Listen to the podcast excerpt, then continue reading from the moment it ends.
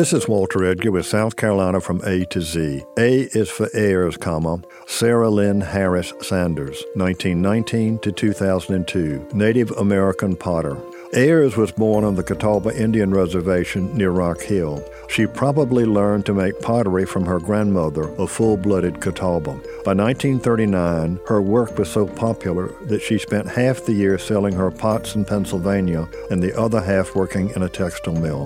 In 1962, she and her family left the reservation and moved to West Columbia, where they continued their pottery business until the late 1990s. For Sarah Lee Harris Sanders Ayers and other master Catawba potters, the turning point in prices paid for their work occurred in 1973 at a show in the Columbia Museum of Art.